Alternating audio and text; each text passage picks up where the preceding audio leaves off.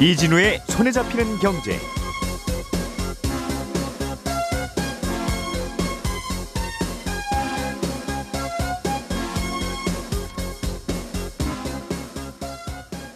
안녕하십니까, 이진우입니다. 퇴직연금의 수익률이 낮아도 너무 낮다 하는 지적이 그동안 있었는데, 그래서 수익률을 조금이라도 더 높이기 위한 방안이 도입됩니다. 퇴직연금의 디폴트 옵션이라는 걸 적용하기로 한 건데요. 이건 또 뭔지, 또 앞으로 어떻게 달라지는 건지 이 얘기도 좀 자세하게 오늘 풀어보겠습니다. 내년에 정부가 쓸 예산안이 오늘 국회에서 통과될 예정인데요. 예산안을 가만히 들여다보니 지역 상품권의 발행을 위한 예산이 연간 육 조 원에서 연간 삼십 조 원으로 대폭 늘어난 게 눈에 띕니다. 지역사랑 상품권 예산이 늘어나게 된 배경은 뭐고, 어, 이게 어떤 구조로 굴러가길래 예산이 투입되는 것인지도 함께 알아보겠습니다. 어쩌면 자동차 보험료가 내년에 또 한 번 오를지도 모르겠다는 소식 간단하게 또 챙겨보겠습니다. 십이월 삼일 금요일 손에 잡히는 경제, 광고 잠깐 듣고 돌아오겠습니다. 오늘의 뉴스를 프로파일링 합니다. 평일 저녁 여섯 시 오 분 표창원의 뉴스 하이킥.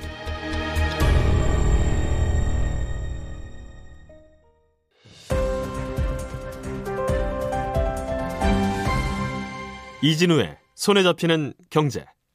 네, 중요하지만 또 스쳐 흘려보내기 쉬운 경제 뉴스들 중에 알아둘 만한 것들 잘 찾아서 정리해드립니다. 김현우 행복자산관리연구소장, 손에 잡히는 경제 박세훈 작가, 그리고 오늘은 금요일의 목소리 안승찬 경제전문기자도 함께합니다. 어서 오세요. 예, 안녕하세요.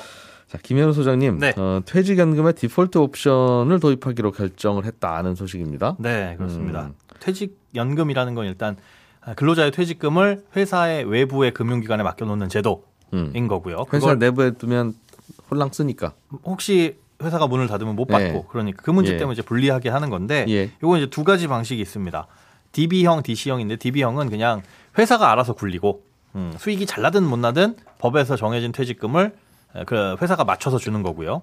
디씨형은 일 년에 한 달치 월급을 근로자가 관리할 수 있는 계좌로, 인출은 안 되는 그 네. 계좌로 넣어주다가 퇴직할 때 꺼내주는 음. 음, 그런 제도입니다. 이번에 디폴트 옵션이 도입된다는 건 이 디씨형에 국한된 얘기고요. 네. 그럼 디폴트 옵션은 뭐냐? 이 디씨형 퇴직연금에 돈이 일단 들어오면 근로자가 음. 뭐 예금, 펀드, 보험, 뭐 다양한 금융상품 중에 선택을 할 수가 있어요. 네. 그리고 중간에도 수시로 바꿀 수가 있고.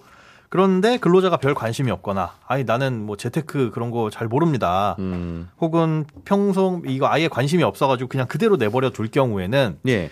상품이 자동적으로 원리금 보장 상품으로 들어가게 되어 있어요. 음, 지금은? 네, 다양한 금융상품 중에 예금 같은 이런 원금 손실을 보지 않는 상품으로 들어가게 되는 거죠. 그러다 보니까 장기적인 수익률이 저조하다라는 문제가 꾸준하게 제기돼 왔었는데, 이런 수익률을 높이기 위해서 근로자가 별도로 지정하지 않더라도 예금으로 넣지 말고 음. 고위험 상품에 넣자. 네. 음, 펀드, 실적배당형 상품 이런 음. 것에 넣어가지고 투자가 될 수 있도록 하자. 라는 게 디폴트 옵션이에요. 그러니까 음, 굳이 이게 불안합니다. 저는 예금으로 꼭 넣어주세요. 하지 않으면 보전이 중요합니다라고 하는 분한테는 해주지만 네. 아무 얘기 없으면 투자형 상품으로 하는 거고. 그렇습니다. 지금은 아무 얘기 없으면 예금에 넣는 구조. 맞습니다. 처음에 물어보지도 않습니까? 처음에 물어보기는 하는데 그냥 예. 물어봤을 때 별 대답을 안 하면 음. 그리고 매달 물어보기도 해요. 네. 어, 아예 지정을 안 해놓으면. 근데 음. 거기에 별다의 응답이 없으면 그냥 예금이나 음. 뭐 보험 같은 안전한 상품으로 들어갑니다. 나중에 뒷말 없는 걸로. 네. 예. 그렇습니다. 아, 지금까지는 예금에 무조건 넣어둔 이유는 혹시 그게 안전해서입니까? 아니면 예금에 넣어두는 게 또 퇴직연금 그 관리한 금융회사 네. 입장에서도 유리하기 때문입니까? 아, 두 가지 이유가 다 있습니다. 그러니까 음. 안전해서 사실은 원금 손실이 발생하면 네. 그거에 대해서 왜 내 허락 없이 원금 손실이 발생하는 상품에 넣어놨냐라는 음. 불만이 당연히 이의 제기가 있을 수 있으니까 예. 안전한 금융상품에 넣어두는 게 당연하다라고 생각이 됐었, 됐었던 거고요.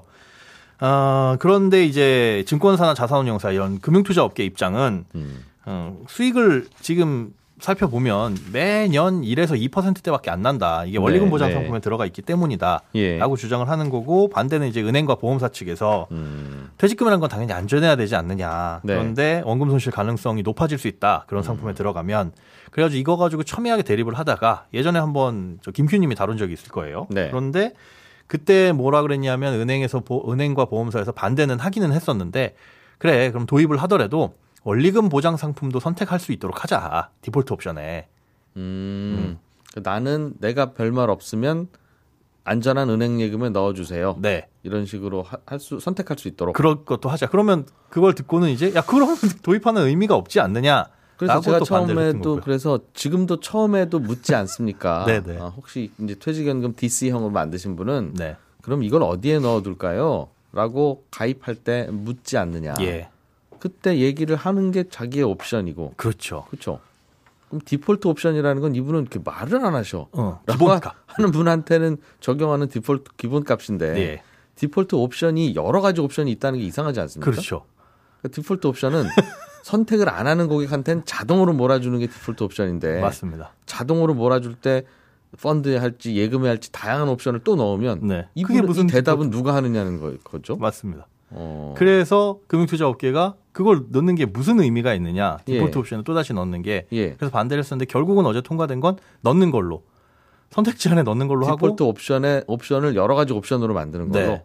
그렇게 넣, 넣어놓고 그 세부적인 아... 구조를 어떻게 할지는 아직 나오지는 않았습니다. 그러니까 회사가 퇴직금, 퇴직연금에 대한 계약을 네. 금융사와 체결할 때 음... 그때 할지. 아, 우리 회사는 그냥 근로자들 성향이 다 안정지향형이니까 네. 원리금 보장 쪽으로 해주세요. 이렇게 아... 회사가 정할지 뭐 어떤 식으로 정할지는 그러니까 뭘로 하는 건지는 그때그때 다르니까 네. 주식이라는 게 항상 좋을 때가 있습니까? 그렇죠. 그러니까 그거야 어떤 게 안전하고 좋을지는 모르는 일인데 네네. 그러니까 시, 어, 예를 들면 직원들이 식당, 식당에서 메뉴를 정할 때 예. 어, 메뉴를 원하는 거 정하고 네. 안 정한 분은 그냥 오늘은 비빔밥, 네. 항상 비빔밥 이렇게 네. 정하는 게 디폴트 옵션이잖아요. 그렇죠. 근데 디폴트 옵션 중에 비빔밥, 백반, 설렁탕 이렇게 나누면 네.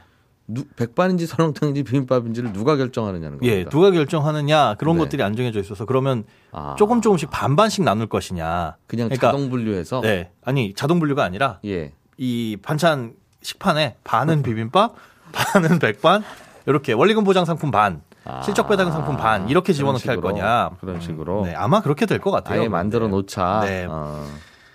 근데 이게 왜 이렇게까지 막 치열한 다툼을 벌이느냐의 속내를 들여다보면 사실은 네. 이권이 있기 때문입니다. 그러니까 음. 퇴직연금은 우리가 어떤 은행에 가서 이걸 개설을 하느냐 또 그 은행에 혹은 그 증권사의 수익이 되는 거지만 안에 어떤 상품을 담아놓느냐가 사실은 더 장기적이고 큰 수익이에요. 음. 그 규모가 크다, 크다 보니까요. 아, 그런데 예금이나 보험 같은 이런 원리금 보장 상품을 보면 전체 가입자의 거의 팔십오 퍼센트, 구십 퍼센트가 됩니다. 음. 그런데 원리금 보장 상품 중에 예금 보험이 차지하는 비중이 한 구십 퍼센트가 되고요. 예. 십 퍼센트 정도가 증권사에서 만든 상품이에요. 그러니까 원리금 보장 상품을 선택하면 대부분이 다 은행과 보험사의 수익이다라고 음. 생각을 하면 되는데 작년 말 기준에서 퇴직연금 총 적립액이 이백오십오조 원이 넘어갔어요. 네. 그러니까 굉장히 큰 금액이죠. 근데 디비형이라는 건 회사가 관리하다 보니까 이걸 공격적으로 운영하는 회사는 거의 없습니다. 음. 왜냐하면 그 관리하는 직원이 네. 어, 우리 회사의 이윤을 위해서 이건 펀드로 좀 투자를 해볼까 했다가 마이너스가 나면 음. 그 책임은 누가 질 것이며 잘났다고 네. 해도 그건 칭찬을 받기도 어려운 거고 그래서 그렇겠죠. 대부분의 예. 회사들이 다 안전한 상품에 넣어놓는 게 일반적이고 네. 그러다 보니까 금융투자 업계에서 여기를 비집고 들어갈 틈은 없다는 거죠. 음흠. 디씨형을 보면 이거는 근로자들이 선택할 수 있는데 근로자들이 아까 같은 그런 이유 때문에 원리금 보장 상품을 자꾸 선택하다 보니까 네. 근로자 개개인에게 실적 배당형 상품이 좋습니다라는 걸 홍보하는 것보단 음. 아예 기본값으로 실적 배당형 상품을 선택하게끔 만들자라는 음. 걸로 자꾸 접근을 했던 거죠. 네. 그런데 어, 은행과 보험사 입장에서는 그만큼 또 어, 파이가 어떻게 보면 줄어드는 거니까 음. 계속 반대를 할 수밖에 없는 거고요. 그러니까 특별한 의사표시를 하나는 어정쩡한 분들을 내 고객으로 만들 거냐 당신 고객으로 만들 거냐 그쵸. 그거 가지고 서로 멱살 잡은 거군요. 네, 아직까지 멱살까지는 안 잡았는데 거기에서 그럼 반반씩 하자라는 쪽으로 거의 아, 합의가 된 거죠. 점잖은 분들이 이런 얘기까지 나오면 사실 멱살 잡은 거예요, 이 정도. 알겠습니다. 네. 근데 어떻게 해야 됩니까? 이게, 이게 항상 퇴직연금 수익률이 낮습니다라고 할 때 보면 뭐 한 일 퍼센트도 안 나오니까 수수료 빼고 나면 안 남으니까 이건 아니다 싶다가도 네. 요즘처럼 주식 내릴 때는 내 퇴직금 주식에다 넣었으면 큰일 날 뻔했구나 그렇죠. 하는 생각을 또 뒤늦게 하게 되니까 당연합니다. 항상 주가 좋을 때만 퇴직연금 수익률 쥐꼬리 왜 금융상품에 투자 안 하나 이런 뉴스가 나와요. 네, 그 그러니까 그런 뉴스를 좀 좀 걸러서 냈으면 좋겠는 게 예. 아까 말씀드린다시피 이백오십오조 원의 구십 퍼센트 정도는 원리금 보장 상품입니다. 음. 그 그러다 보니까 디비형 이거는 전체적인 수익률이 높게 나올 수가 없어요. 내 자산이 천만 원 있는데 한 구백오십만 원 정도는 은행 예금에 넣고 오십만 원 정도만 네. 주식형 펀드 이런 거에 넣어놓으면 당연히 수익률이 제한되잖아요. 음. 근데 전체 퇴직연금 수익률이 낮다라는 식의 뉴스가 자꾸 나오다 보니까 이게 문제가 있다라고 인식을 해버리게 되는 거고 그러면 그런 실적 배당형 상품에 넣어놓으면 수익률이 과연 좋으냐. 네. 이천십 년부터 이천십팔 년 일 분기까지 이천십 년 삼 분기부터 거의 이제 박스피에 갇혀 있었던 구간이었죠. 이때 당시 원리금 보장 상품의 연 수익률이 삼 점 일 퍼센트, 네. 실적 배당형 상품의 연 수익률이 삼 점 구 퍼센트입니다. 음. 별반 차이가 안 나요. 그러니까 중요한 건 네. 그간 오르락 내리락 할 때 올라갔을 때 수익을 좀 실현을 해놓고 떨어질 때는 예금으로 바꿔놓고 하는 것이 사실은 중요한 거지. 그걸 잘 알면 그렇죠. 회사 안 다녀도 맞습니다. 되죠. 결국은 결국은 처음에 내가 어떤 상품을 선택해 놨느냐가 그게 퇴직연금의 절대적인 수익률을 좌지우지하지는 않는다는 거. 길게 하다 보면 맞습니다. 그리고 저는 걱정되는 게 뭐냐면 퇴직연금이라는 건 이분이 일시금으로 쓸지 연금으로 쓸지 아니면 퇴직을 언제 할지가 사실 중요해서 그거에 맞춰가지고 선, 상품을 선택해야지. 음, 디폴트 옵션과는 조금. 그래서 디폴트 옵션은 도입하기로 결정했고 예. 그 디폴트 옵션에는 그 밋밋한 백반도 넣기로는 했는데 네. 네, 그걸 뭐 어떻게 만들지는 아직은 또 좀 지켜봐야 된다. 네, 알겠습니다. 박 작가님, 네. 자동차 보험료도 내년에 올라갑니까? 뭐 늘 올라가는 거라서 그냥 올라가는가 보다 생각되는데요. 네, 근데 또 금, 금융감독원에서는 또 보험료 인하를 유도하겠다 예. 이렇게 얘기를 해가지고 좀 이슈가 됐었는데 금감원 같은 경우 자동차 보험은 의무보험이잖아요. 예. 그러니까 누구는 가입하고 누구는 안 하고 개인이 선택하는 개별 상품이 아니라서 음. 금감원이 좀 개입을 하고 있습니다. 그래서 손보사들 같은 경우는 보험료 요율을 정할 때 보험개발원에서 요율 검증을 반드시 받게 하고 있거든요. 음. 요율 검증하는 과정에서 정부가 좀 개입을 하겠다라는 거고 예. 물론 보험사가 정부 지침을 안 따른다고 해서 강제로 뭘 할 수는 없지만 음. 그래도 또 정부 말을 아예 안 들을 수는 없어서 네. 이번에 좀 올린다고 하더라도 그게 좀 내려갈지 올라갈지 이건 좀 기다려보긴 해야 되는데 음. 보험사들이 보험료를 올리려고 하는 건요. 보험회사는 보험료로 백 원을 받으면 네. 사고 보상 비용으로 한 팔십 원 정도를 쓰고 네. 나머지 이십 원으로 회사 굴리고 이익 남기는 구조거든요. 예. 그러니까 이십 원 정도 남으면 흑자입니다.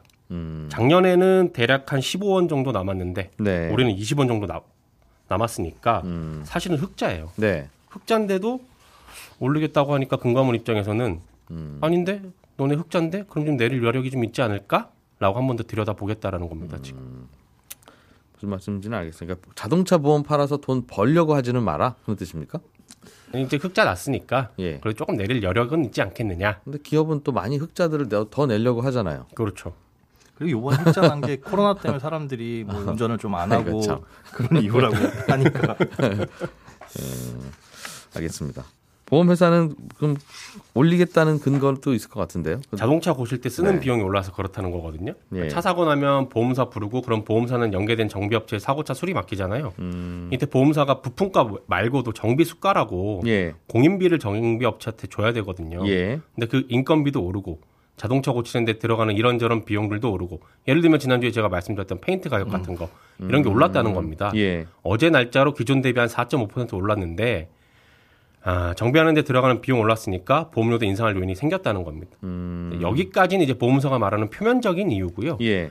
또 다른 이유도 있을 겁니다. 실손보험 때문인데 네. 손해보험사들은 자동차 보험뿐만 아니라 실손보험도 팔잖아요. 그렇죠. 근데 실손보험은 올해 보험료를 이십 퍼센트를 올렸는데도 불구하고 적자입니다. 네. 보험료로 백 원 받으면 백이십 원, 백삼십 원이 보험금으로 나갔습니다. 네. 어제 보도 나온 거 보니까 실손보험 가입자 중에 도수치료비로 일 년에 칠천만 원 받아간 사례도 있던데 음. 이런 치료비를 보험회사가 내주니까 네. 병원은 비싼 비급여 치료 계속 개발하고 환자는 비용 부담 없이 그 치료 선택하니까 음. 실손보험 지출은 계속 늘어나는 악순환. 이거 막을 고리가 지금은 없습니다. 음. 그러니까 손보사들 입장에서는 자동차 사고가 줄어서 흑자가 나는 바람에 올해 같은 경우 예. 자동차 보험료를 내릴 여력이 있지만 자동차 보험료를 동결하거나 인상을 해서 실손보험 적자 메우려고 하는 겁니다. 음. 그래서 오늘의 결론은 내년에도 자동차 보험 보험료는 오를 수도 있다. 네. 근데 그 이유는 자동차 보험에서 적자가 나서가 아니라 음. 실손보험 적자 때문일 것이다 라는 겁니다. 그렇군요. 실손보험도 오르겠네요.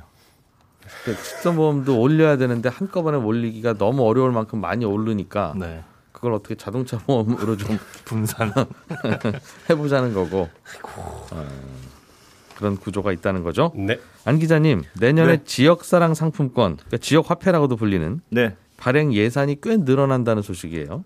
어, 그렇습니다. 사실은 올해 발행량이 굉장히 많았거든요. 예. 이십조 원, 이천억 원 정도 발행이 됐으니까, 작년에는 구조 원 정도 발행됐으니까, 올해가 이제 작년보다 한 두 배 정도 늘었던 셈인데, 음. 근데 원래 이제 보도들이 많이 나왔던 건 내년에는 이 규모가 한 육조 원 정도로 줄어들 거다. 이렇게 보도가 많이 나왔어요. 그러니까 음. 기재부 설명은 이게 원래 이제 중앙정부에서 지방, 지역사랑 상품권이라는 게 지역의 일이잖아요. 네. 어, 그런데 이제 중앙정부가 코로나니까 우리가 삼 년 동안 한시적으로 좀 지원해주겠다. 그래서 작년에 한번 지원해줬고 네. 올해도 지원을 많이 해줬는데 이거 코로나가 그래도 내년에는 올해보다 상황이 나아질 것 같으니 음. 많이 해주긴 그렇다. 그래서 예. 우리 예산을 조금만 할 테니 내년에 줄이자. 그래서 이제 육조 원이라는 숫자가 나왔던 건데 예. 이게 국회에서 여야 합의하는 과정에서 금액이 뭐 슬금슬금 높아지더니 음. 결국은 어제 이제 발표된 건 삼십조 원 정도까지 늘리겠다. 음. 올해보다 오히려 더 늘리겠다. 이렇게 발표가 됐죠. 작년에는 구조 원어치 발행됐고 올해는 네. 한 이십조 원어치 발행됐는데 네. 내년에는 육조 원어치만 합시다는 게 초기 의견이었고 네. 아니다 왜 줄이냐 음. 하면서 삼십조 원까지 늘어났다. 네, 그렇습니다. 그런데 상품권이라고 하는 건 사람들이 그 돈 주고 사서 그 돈 쓰면 다시 또 그 돈 그 받은 상의는 그거 다시 실제 현금으로 바꾸고 네. 이렇게 알아서 돌아가는 거 아닙니까? 그렇죠. 왜 예산이 투입돼요? 아, 그 그게 어떻게 되는 거냐면 이게 삼십조 원 발행된다고 해서 정부 예산이 삼십조 원 든다는 게 아니고 네. 어떤 식으로 되어 있냐면 이렇습니다. 상품권을 이제 지역사랑 상품권의 경우에 보통 이제 한 십 퍼센트 정도 할인해서 판매를 하잖아요. 예, 예. 십만 원짜리 하면 구만 원을 구만 원. 팔고 이렇잖아요. 네. 그럼 만 원의 예산이 들어가는 건데.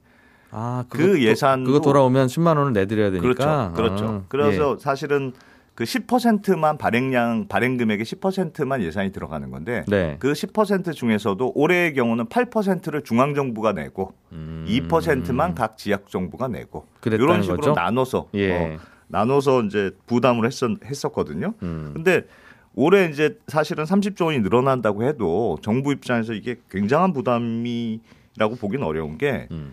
팔 퍼센트를 올해는 부담했잖아요. 예. 십이, 십, 백, 백이면 팔 퍼센트를 정부가 부담했는데 이걸 비중을 사 퍼센트로 줄이기로 했어요. 음. 그러니까 부담하는 비중이 줄어드니까 발행 금액이 늘어나더라도 중앙정부 입장에서는 사실 올해보다 더 예산을 많이 쓰는 게 아니죠. 음. 그래서 만약에 삼십조 원을 하더라도 거기에 곱하기 사 퍼센트만 중앙정부가 지원을 하는 거니까 네. 금액이 사실은 좀 줄어드는 거고 더 재밌는 포인트는 어제 이걸 발표하면서 민주당의 이제 윤호중 원내대표가 뭐라고 말했냐면 삼십조 원은 삼십조 원인데 십오조 원, 절반이 십오조 원은 중앙정부가 지원하는 지역사랑 상품권이고 음, 팔천 원 지원하는 네, 나머지 한, 한 장당 그렇지 예. 나머지 십오조 원은 지역 지방정부에서 지원하는 상품권이다 아. 이렇게 말했어요. 그러니까 그 말은 무슨 말이냐면 어제가 이제 국회에서 내년 정부 예산을 심의하는 거잖아요. 네. 중앙정부에서 하는 건 십오조 원까지만 지원하는 예산을 하는 거고 예. 나머지 십오조 원은 그냥 지방정부에서 알아서 발행하는 거다. 하려면 해라. 하려면 하고. 지금도 하려면 하는 거잖아요. 어, 그렇죠. 음. 그래서 사실은 그래서 음. 삼십조 원이라는 거는 예. 약간 조금 과장된 숫자로 보이고. 그러니까 근데 굳이 그걸 왜 발표를 했죠? 지역에서는 알아서 하는 거니까. 이번에는 중앙정부 예산이 얼마나 투입될 건지를 결정하는 회의였다면. 그렇습니다. 중앙정부 예산이 들어가는 지역 상품권을 도대체 얼마나 발행을 하게 할 거냐. 네. 그래서 예산 준비할 거냐이니까. 네. 삼십조 원이든 사십조 원이든 그게 아니라 중앙정부 예산이 들어가는 거는 한 십오조 원 될 거라면 네. 그런 걸 텐데. 그게 왜 그러냐면 올해 이십조 원 정도가 발행돼서 말씀드렸잖아요. 그런데 예. 지금 여당의 그 대선 후보가 이재명 후보인데 음. 이재명의 내년 대선 공약 중요한 사항 중에 하나가 예. 지역사랑 상품권 확대가 있거든요. 예. 근데 여당의 대선 후보가 지역사랑 확대인데 음. 이십조 원에서 내년 십오조 원으로 한다 그러면 축소된 거니까. 숫자가 축소되잖아요. 그러니까. 예. 이건 안 된다. 그림 이상하다. 어, 그래. 음. 그래서 금액이 늘려야 된다는. 그래서 물론 뭐 그런 건 있어요. 그러니까 중앙정부 입장에서도 음. 우리가 육조 원으로 올렸지만 조금은 더 늘리겠다 그럼. 네. 그래서 이제 마지노선이 십오조 원 정도를 발행할 음. 수 있는 정부 예산. 그게 한 육천억 원 정도 되거든요. 십오조 원의 사 퍼센트니까. 십오조 원을 발행하려면 일조 오천억은 정부나 지자체가 내줘야 그렇습니다. 되고 일조 오천억 원에 육을 사 퍼센트 사 퍼센트는 중앙정부가 내주니까 예, 예. 그게 한 육천억 원 정도니까 음. 그 정도까지는 우리가 부담을 좀 하겠다 해서 조금 늘어난 거고 예. 나머지는 중앙 지방정부가 알아서 하는 걸로 음. 이제 계산이 된 거죠. 그렇군요. 다만 걱정이 되는 게 이게 예산도 많이 필요하고 그러니까 음. 이렇게는 설명하더라고요. 세수가 좀 늘어나서 지방 교부금이 조금 늘어나니까 음. 지방에서 나머지 상품권을 다 발행할 수 있을까 좀 질문은 남지만 음. 지방 교부금이 조금 늘어나는 거 감안하면 지방 정부도 알아서 좀 많이 발행할 수 있지 않겠느냐 음. 음, 그런 예, 예상도 있습니다. 근데 이걸 뭐 싸게 팔고 하, 할인해서 팔고 제값 받고 쓸 수 있게 해주니까 네. 십만 원짜리 상품권을 구만 원에 파니까 네. 많은 알뜰한 분들은 아 고맙네 하고 네. 당연히 네. 사긴 사는데 굉장히 사실 인기가 좋죠. 어, 근데 이거는 그냥 정부가 소비 지원금 주는 거라서 음. 그게 좋은 거라면 더 많이 주면 되는데. 그러니까 이게 약간 이런 논란이 있는 거예요. 지역사랑 네. 상품권은 발행 주체도 지자체고 음. 지역에서 하는 사무를 중앙정부에서 예산을 지원해서 한다는 게 좀 이상한 거 아니냐. 음. 그게 이제 기재부의 굉장히 일관된 주장이었고 예. 이건 그래서 삼 년 동안 한시적으로만 지원하는 거였다. 음. 그래서 올해 특별히 코로나 때문에 지원 많이 했던 거고 내년에는 줄이는 게 맞다. 지방에서 알아서 하십시오. 지방 발행하고 싶으면 지방에서 알아서 발행하십시오. 음. 했던 게 하나. 그래서 올해는 지방 정부들이 예산이 좀 부족한 데들은 할인율을 줄여서 발행하는 곳들도 있을 거예요. 아마. 음. 그러니까 다 자, 자기 부담이 예전보다 훨씬 있습니다. 늘어나기 때문에. 네, 저는 잠시 후 열한 시 오 분에 다시 이어지는 손에 잡히는 경제 플러스에서 찾아오겠습니다. 이진우였습니다. 고맙습니다.